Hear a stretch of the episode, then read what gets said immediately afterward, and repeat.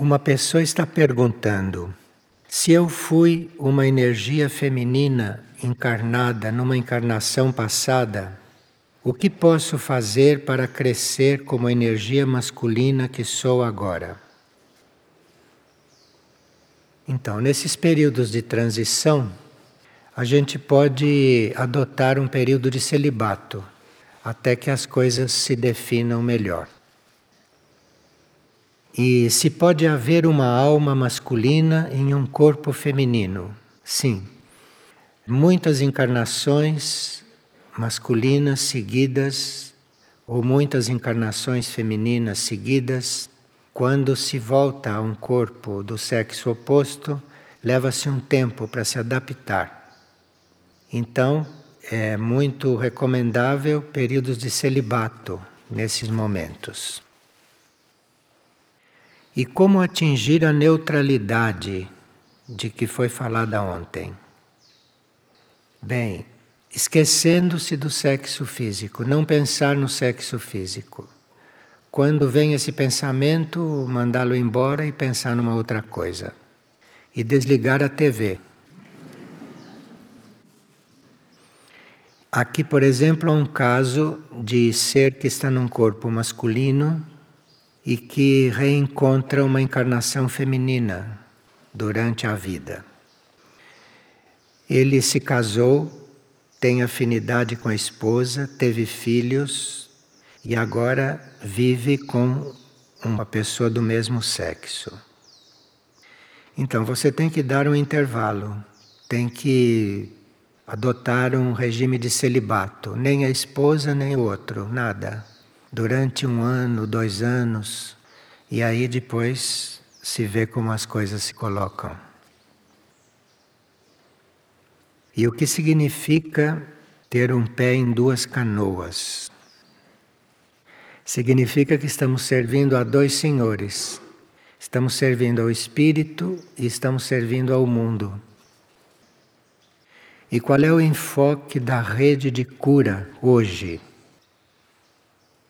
A rede de cura hoje deve servir à necessidade que se apresentar, desde que seja uma necessidade real. Então, qualquer necessidade real é tarefa para a rede de cura. E esta mesma pessoa pergunta se seria criar hospitais. Os hospitais são necessários, mas talvez fosse melhor você ajudar as pessoas a não chegarem a ir para o hospital. Existe o amor corretivo, que é aquele que nos leva a, a lidar com as coisas como já estão, lidar com os hospitais e tudo isto. E existe o amor preventivo, que é um outro tipo de amor, válido como o primeiro, que é prevenir ajudar com que as pessoas não cheguem a necessitar de certas coisas. E aqui uma pessoa observa que nós chegamos apressados para a partilha, passamos pelo bosque sem notar aquelas árvores maravilhosas, sem perceber que elas são aspectos de nós e que estão falando conosco, etc. E elas esperam que a gente se aproxime e pode nos ajudar a curar nossos corações. Bem, não é exatamente que as plantas esperam que a gente se aproxime, porque as plantas não têm mente, então elas não esperam nada. As plantas sentem, têm sensibilidade. Então, se você passa por uma planta, ela sente a sua vibração, mas ela não pensa, ela não julga, ela não tem mente. Ela não critica você por aquilo que você está emitindo. Ela apenas recebe e procura transmutar. Agora, isto está indicando também que a gente precisa desenvolver um pouco mais a atenção. Nós podemos sim passar até por uma sequoia, que é uma árvore nobre, uma árvore das mais evoluídas, e nem se dar conta do que está ali do nosso lado. E isto pede um desenvolvimento da atenção de um modo geral. Você vê, nós somos muito pouco atentos. Já faz algumas semanas, por exemplo, que ali à esquerda da porteira da entrada aqui da área tem um galho seco que caiu do eucalipto, um galho grande, que está na sarjeta há várias semanas. E todos nós passamos por ali várias vezes, ninguém recolheu o galho. À direita de quem entra também, logo depois da porteira, tem um galho caído, grande, que estava no paralelepípedo. O máximo que fizeram foi colocar em cima da sarjeta. E lá ele está também há várias semanas. Veja como nós somos distraídos. Nós passamos pelas coisas e não vemos. Isto está indicando que nós temos que ter um pouco mais de atenção. Por esse lixo que está aqui na porteira há semanas, se vê que todos nós somos muito distraídos. E nós perdemos grandes oportunidades com isso, porque perdemos a oportunidade de colaborar com a ordem, com a ordem do universo. A ordem é uma energia muito fundamental a ordem vem do único, a ordem vem das fontes primeiras da energia. E a ordem está tentando se implantar na Terra há muitas décadas de forma muito especial. Antuak, que é um sétimo raio também, entre os raios que ele manifesta, manifesta o sétimo, sempre trabalhou muito pela implantação da ordem, pela implantação da ordem na Terra. Mas vocês veem que, mesmo em um centro espiritual, se deixa galhos secos na porteira semanas e semanas, sem que a gente retire. De forma que isto é um trabalho hercúleo mesmo, de implantar a ordem, de implantar a harmonia. E nós temos que tomar consciência disso primeiro, temos que tomar consciência de que isso é necessário, temos que tomar consciência de que devemos participar dessa construção da harmonia e fazer um voto e decidirmos em que canoa ficar com os pés, se é na canoa da ordem ou se é na canoa do caos. Pessoa pergunta: como auxiliar uma criança de seis anos que diz que todas as noites vê passar ao seu lado seres disformes, bichos que querem machucá-lo, etc. E também ela vê muitas pessoas machucadas que pedem ajuda e ela, como criança, não sabe o que fazer. Então, isto pode ser uma criança que na encarnação anterior não ajudou os outros. E será muito bom levá-la com você quando você for servir, quando você for ajudar alguém, quando você for participar da rede de serviço ou da rede de cura, você leva essa criança junto, porque aí ela vai se habituando a ver você servir. Porque as crianças, como os animais, seguem muito o exemplo. Então, ela vendo você servir, ela vai ajustando isto nela. Agora, com essas aparições, você pode também, depois de ter feito isso, depois de ter levado ela com você para ela ir aprendendo a servir, você pode colocar uma cruz perto da cama dela. Coloque uma cruz fazendo a intenção de que esse símbolo afaste essas más influências. Quando a gente usa um símbolo, como a cruz e outros, é preciso colocar sobre o símbolo a nossa intenção, que é para que aquilo se defina bem e aquilo comece realmente a agir movido também pela nossa vontade. Então não é só colocar a cruz perto da cama do menino, é você educá-lo, menino, levá-lo com você, faz a sua parte. E depois você coloca a cruz como oferta, como objeto que pode afugentar certas forças. E uma pessoa, logo que chegou aqui, teve um sonho onde os óculos que ela usa quebraram e hoje pela manhã, pouco antes da oração, ele quebrou de verdade. O que isso quer dizer? Quer dizer que chegou a hora de você começar a ver a vida espiritualmente e não mais humanamente, não mais materialmente. Ver a vida espiritualmente. O óculo quer dizer que você ficou com a vista curta em alguma encarnação. E você pode ler o livro A Luz Dentro de Ti, para ajudar você a sintonizar bem com isso. A luz dentro de ti. E algumas pessoas estão dizendo que as hierarquias vão se afastar a partir de 8 de 8 de 2009. Não, ninguém deu datas, porque as hierarquias já estão se afastando, não tem data para isso. Essas datas são para uso nosso, de implantação da ordem aqui. Mas nos planos superiores, nas mentes superiores, não há datas.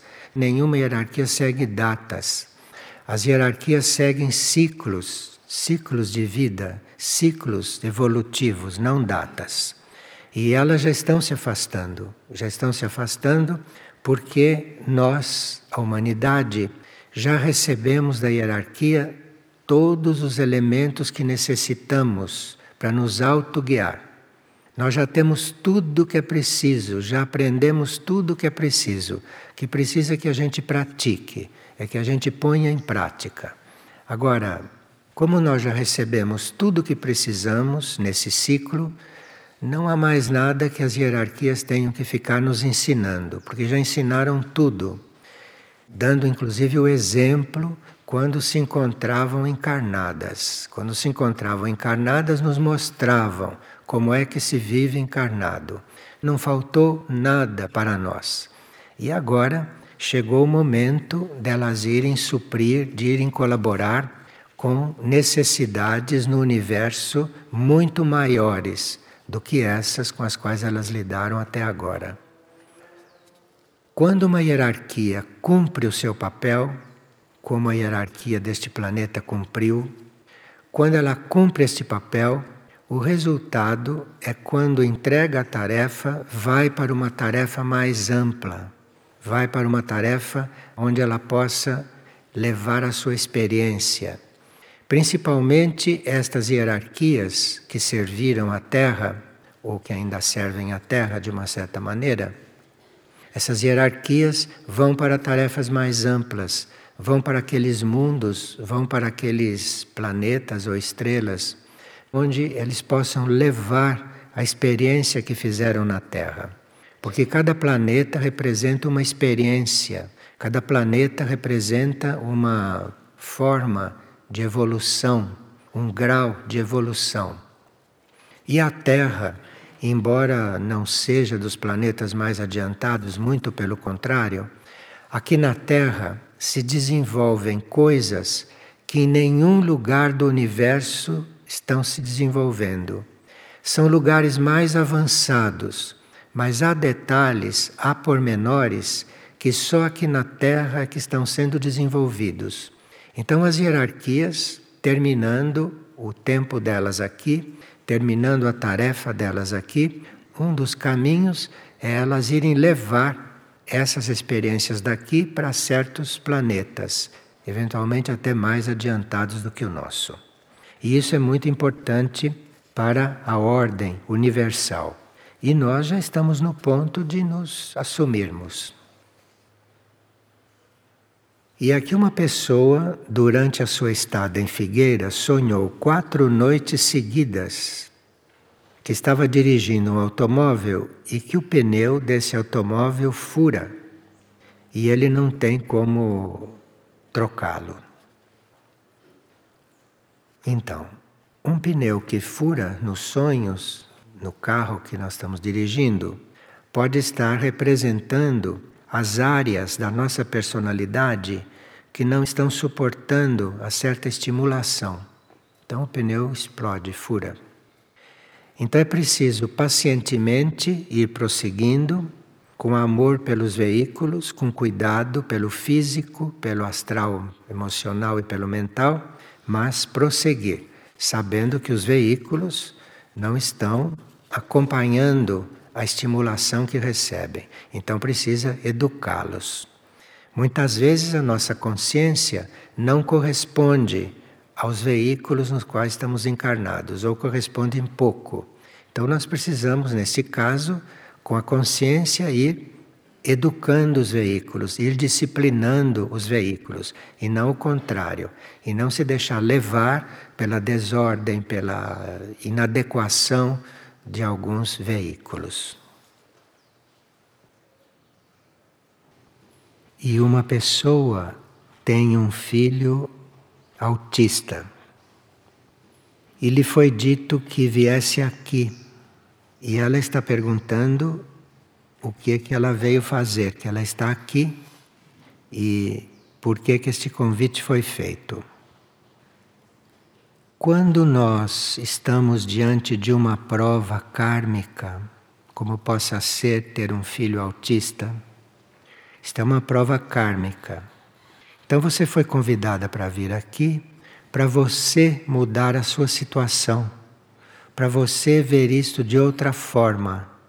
Porque sendo uma prova kármica, portanto não se sabe quanto vai durar, você se transformando e você vendo isto de outro jeito, muda completamente a situação. Então você não foi convidada para vir aqui para tratar do autismo do seu filho. Você foi convidada para vir aqui para você mudar de ponto, para você ver as coisas diferente. E aí, esse autismo do seu filho vai significar outra coisa para você. E uma pessoa está com muita dificuldade para ouvir, com o ouvido físico. Está ficando cada vez mais surda. E ela quer saber a razão disto para ela poder tomar uma atitude contrária. A surdez significa você não ter dado ouvido às leis espirituais em vidas anteriores, ou você não ter dado ouvido ao ensinamento oral que lhe era passado. Agora, ela diz também que o fato dela estar ficando surda, que isso incomoda muito as pessoas, que as pessoas ficam irritadas com ela. Então, enquanto você vai ficando surda, para você se dar conta de que se recusou a ouvir nas encarnações passadas, você está servindo de prova para os outros. Então você está sendo útil, porque está experimentando, provando a paciência dos outros com quem não escuta. Então você está servindo de prova, você está servindo de alguma forma.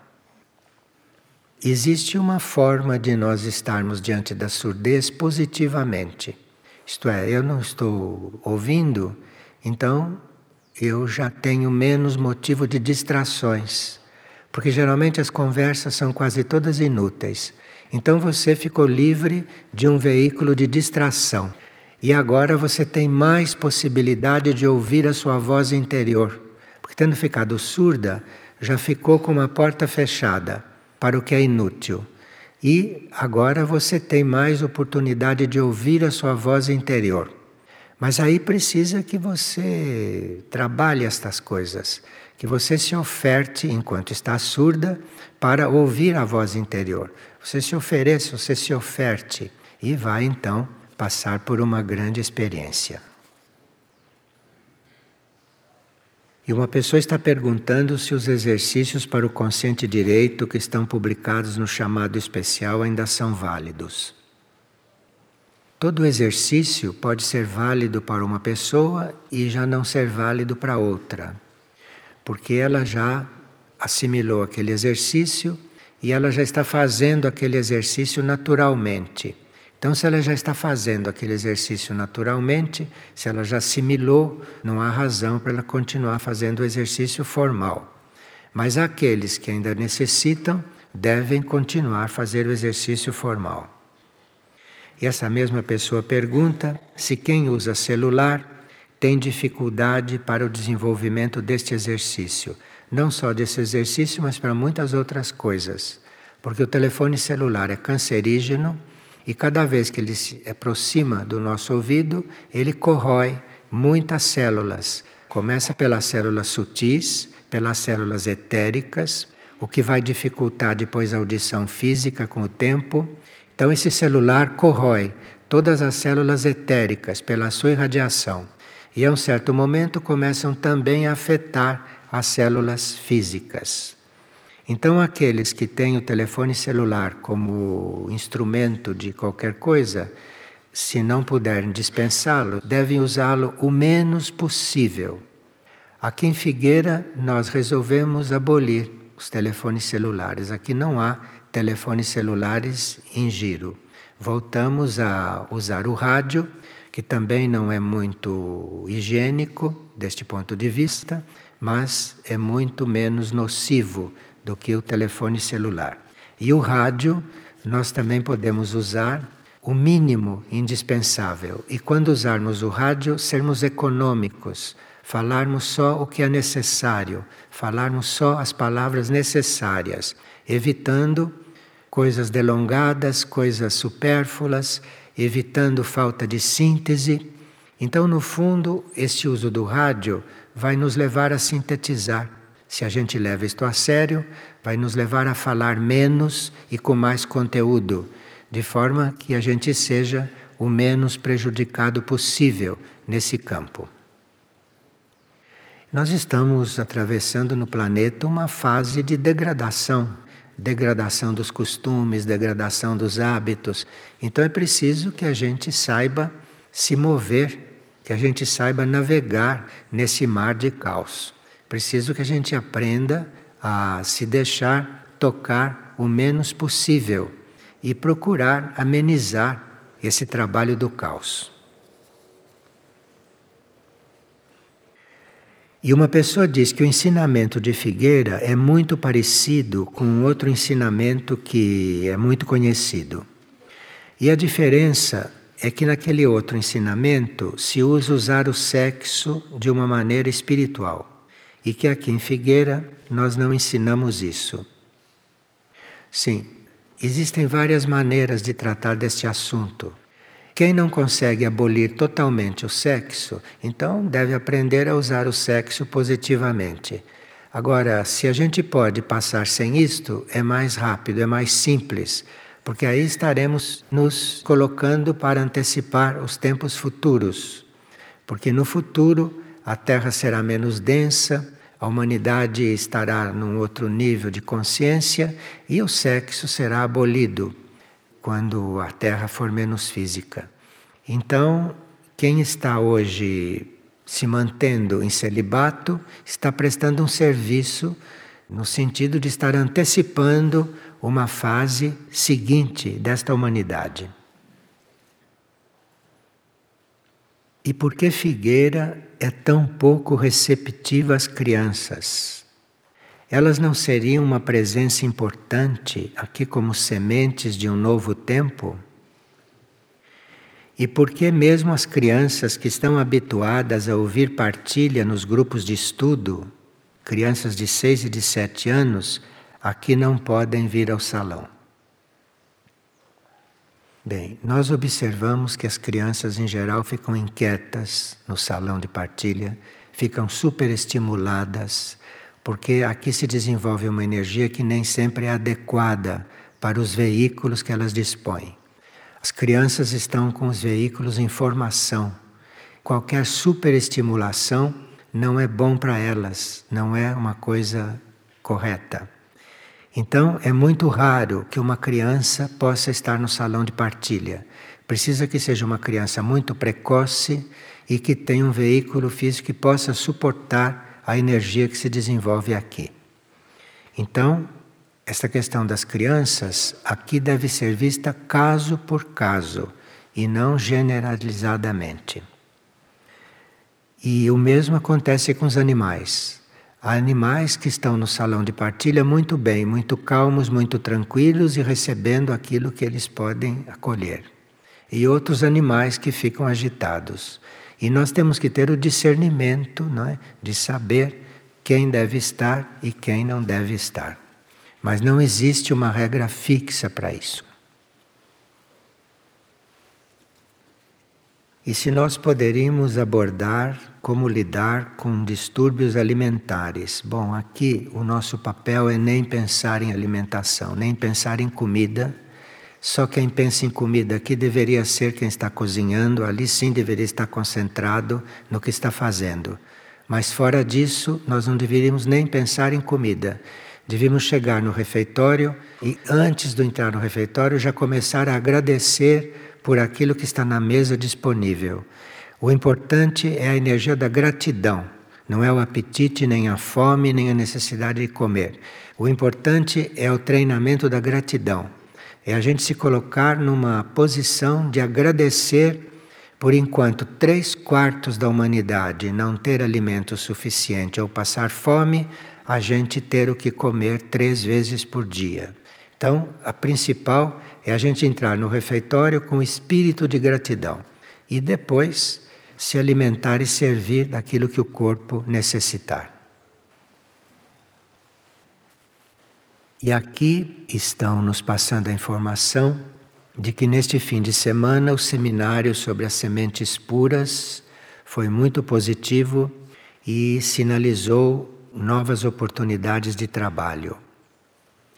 E que no próximo seminário teremos outra proposta para os encontros, de forma a nos levar à vivência mais direta de tudo o que aprendemos e de tudo o que trabalhamos em contato com os ciclos da natureza. Então, esse seminário sobre as sementes puras é muito oportuno sempre que esse trabalho das sementes aparece.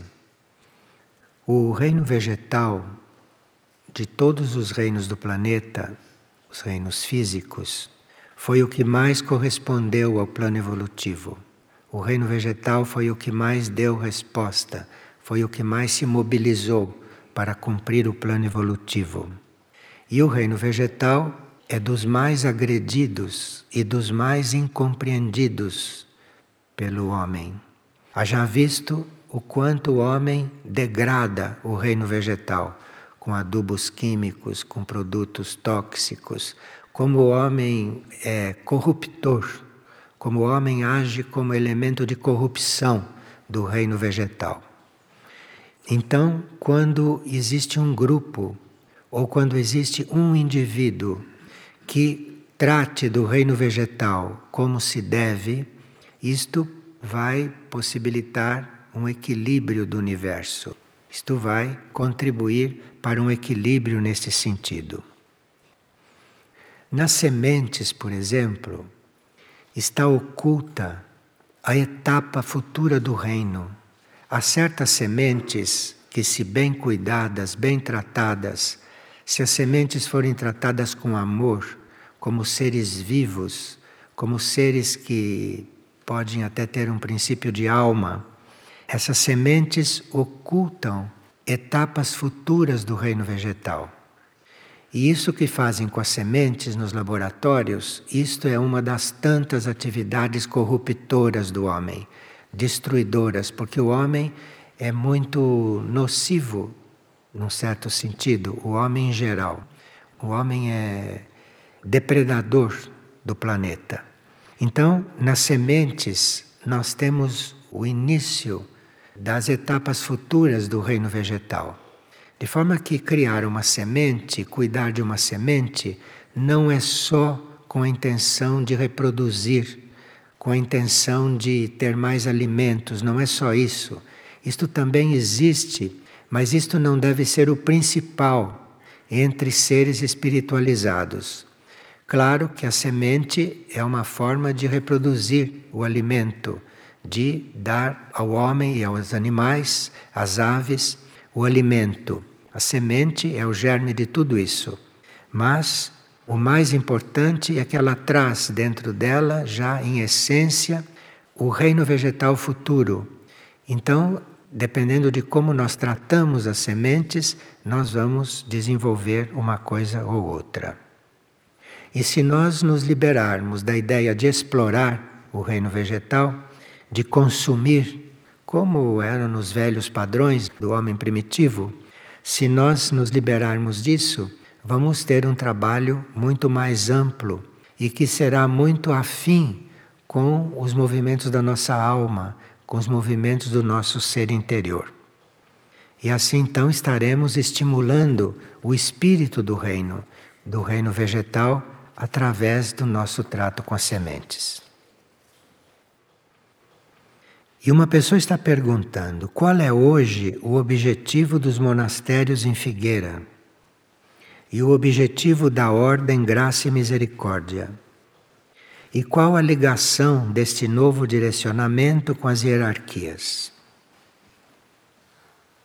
Quando a humanidade estiver num outro grau de consciência e quando o planeta estiver numa fase mais evoluída, mais sutil, então a lei monástica será seguida por todos. A lei monástica é a lei da vida, a lei da vida evoluída, a lei nos planos superiores. A lei monástica é a vida futura da Terra e da humanidade. Então, o objetivo de um monastério é ir antecipando esta lei monástica para a prática, é ir trazendo para a prática, é ir trazendo esta lei monástica e antecipando esta vida futura.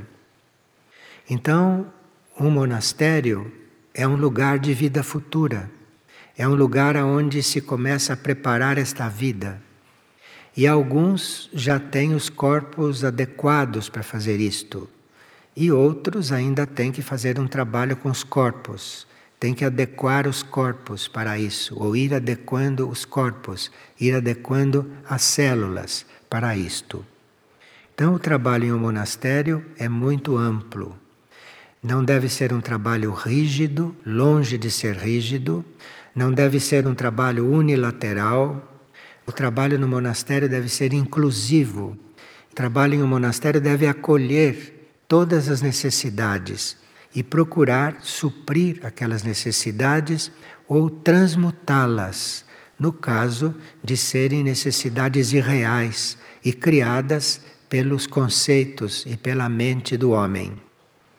Então, o monastério pode abarcar um movimento destes, mental ou espiritual, que não seja adequado, no sentido de transmutá-lo, no sentido de transformá-lo. Então, em um monastério, há funções em diferentes graus. E aí nós teríamos que reconhecer esses graus nas pessoas, nos seres e colocar cada um no seu grau adequado para ir se mobilizando, se concentrando e para ir transcendendo aquele grau e atingir a outros graus. Se não existe no monastério este movimento misericordioso, porque isto faz parte da misericórdia, da misericórdia divina. Se não há em um monastério a misericórdia, isto é, se não há a compreensão por aquilo que o outro está necessitando, isto é um monastério inútil, é um monastério falso. Porque ninguém pode dar um passo para o qual não está preparado. Ninguém pode entender uma coisa que ele não tenha consciência ainda desenvolvida para aquilo. Então, dentro da lei da misericórdia, nós no monastério acolhemos aquilo que é atraído ou aquilo que é enviado pelo plano evolutivo e ali se trabalha. Agora, quem está colaborando com um outro bem conscientemente no monastério não deve se sentir superior. Deve se sentir exatamente igual ao outro. Isto é, mesmo que ele esteja como instrutor, mesmo que ele esteja como colaborador, mesmo que evolutivamente ele esteja em grau de ajudar o outro, ele não deve se sentir superior ao outro, porque nenhum de nós é superior ao outro. Em nível de avatar, em nível mais alto, nós estamos todos no mesmo nível, todos temos a mesma essência. De forma que no monastério é preciso muito cuidado e muita atenção com o orgulho, muita atenção com isto, porque isto vai acompanhar a humanidade até o fim mas isto no monastério não deve ser a nota que fique ali soando e nem predominando, muito menos predominando. Esta nota não deve nem soar dentro do monastério, sob pena de alguém nascer surdo na próxima encarnação. Não é ameaça, é a realidade. Ou nascer cego porque não quis ver. Então, ouvindo e vendo, é porque já temos condições de seguir, já temos condições de executar. E aí entra o trabalho de cada um: levar os corpos a executar, ou o espírito levar a alma a executar. Nós falamos isto tudo, mas isto, num certo sentido, é uma ilusão. Porque é o espírito que faz, é o espírito que age é o espírito que realiza. E nós no monastério sabemos que temos que assumir aquilo que temos que assumir, temos que realizar aquilo que devemos realizar, mas no íntimo devemos saber que é o espírito que faz. Então no monastério se vive uma situação muito esquisita. Nós somos levados a fazer sabendo que é o espírito que faz, que não somos nós. Precisa ter essas duas coisas muito claras. Se faltar clareza numa delas, adeus monastério.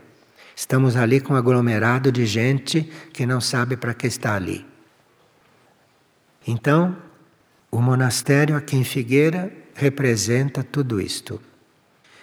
Agora, a ordem, graça e misericórdia, isto já foi definido várias vezes mas cada vez que trazemos isso para a nossa reflexão, sempre alguma coisa se acrescenta. Por que, que se acrescenta?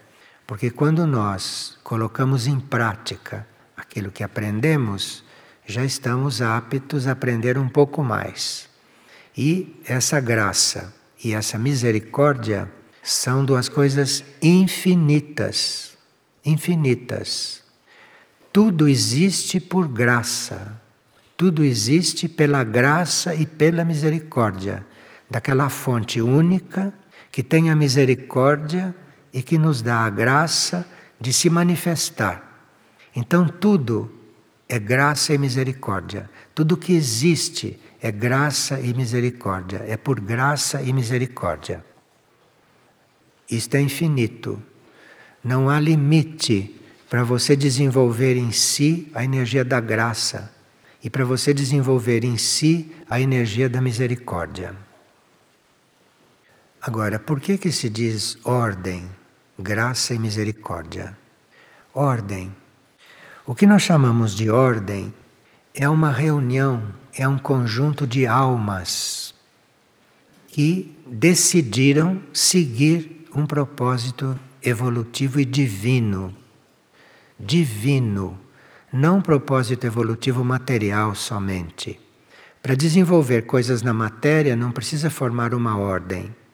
Uma ordem é formada para que todas aquelas almas, todos aqueles seres interiores que querem cumprir um propósito divino, um propósito do plano divino, possam se agrupar para somar forças, para reunir capacidades e assim juntas, grupalmente, ir manifestando este propósito divino nas suas vidas, nas vidas que levam ali na ordem.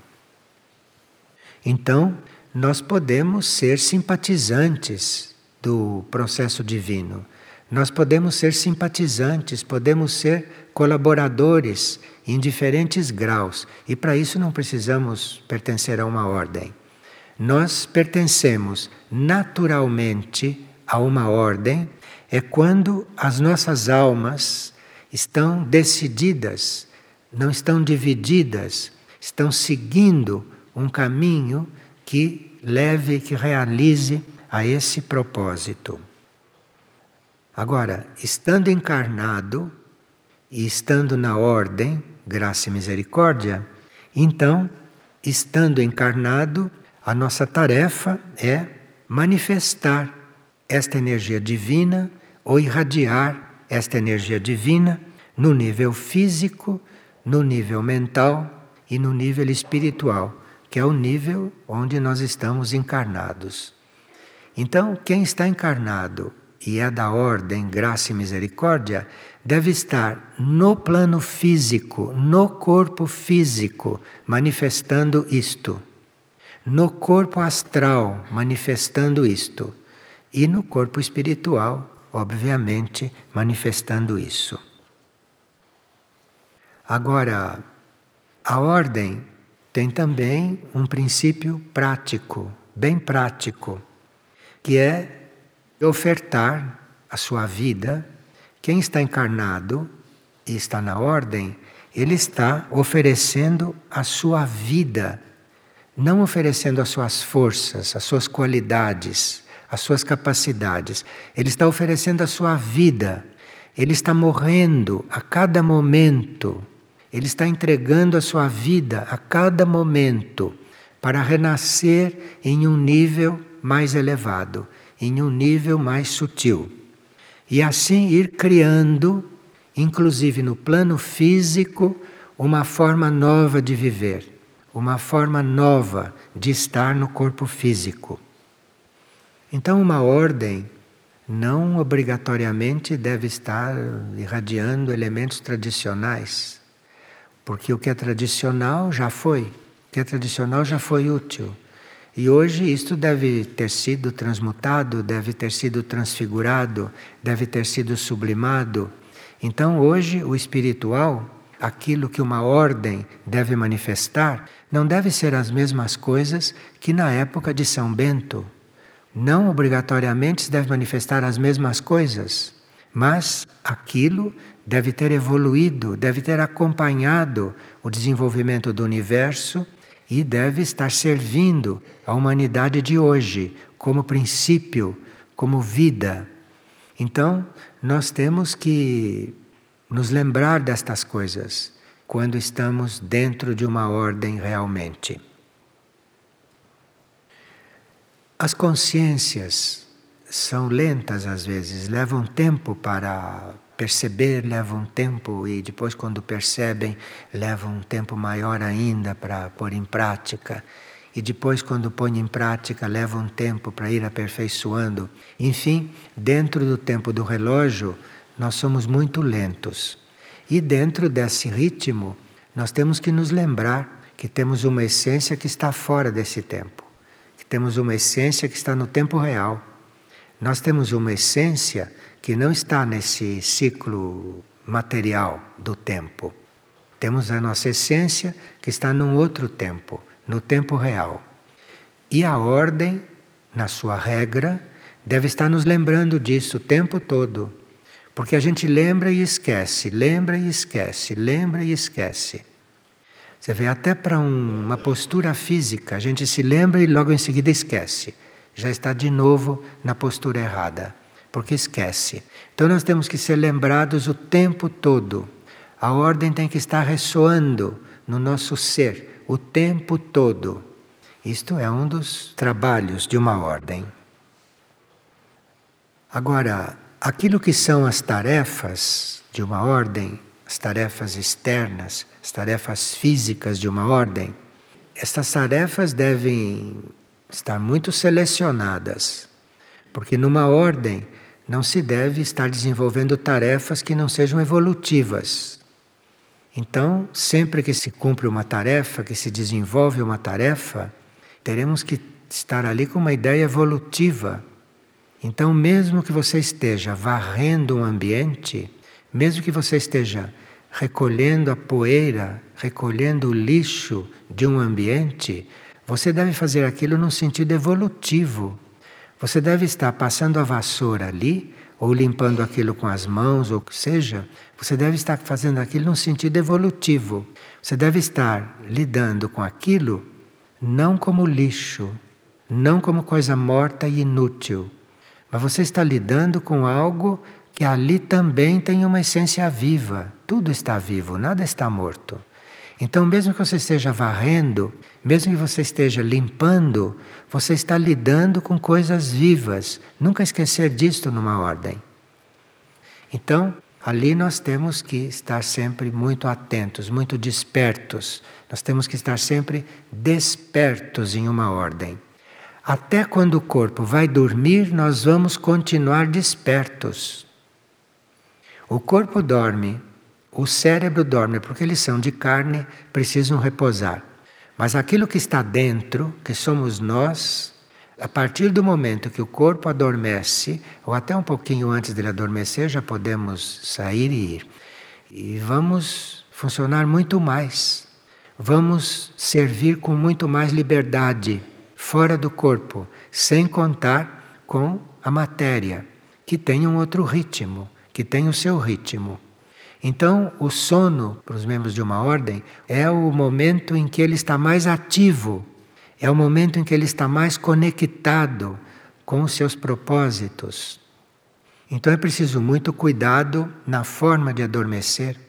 Não levar para dentro do sono aquilo que o corpo físico tem de inerte, ou aquilo que os corpos têm de inerte, mas levar para dentro do sono a intenção de estar muito mais ativo. E isto é uma forma de, quando despertamos, trazemos para o corpo físico uma atividade renovada. Percebe? Então o corpo físico não vai envelhecendo como todo mundo faz. O corpo físico vai se renovando.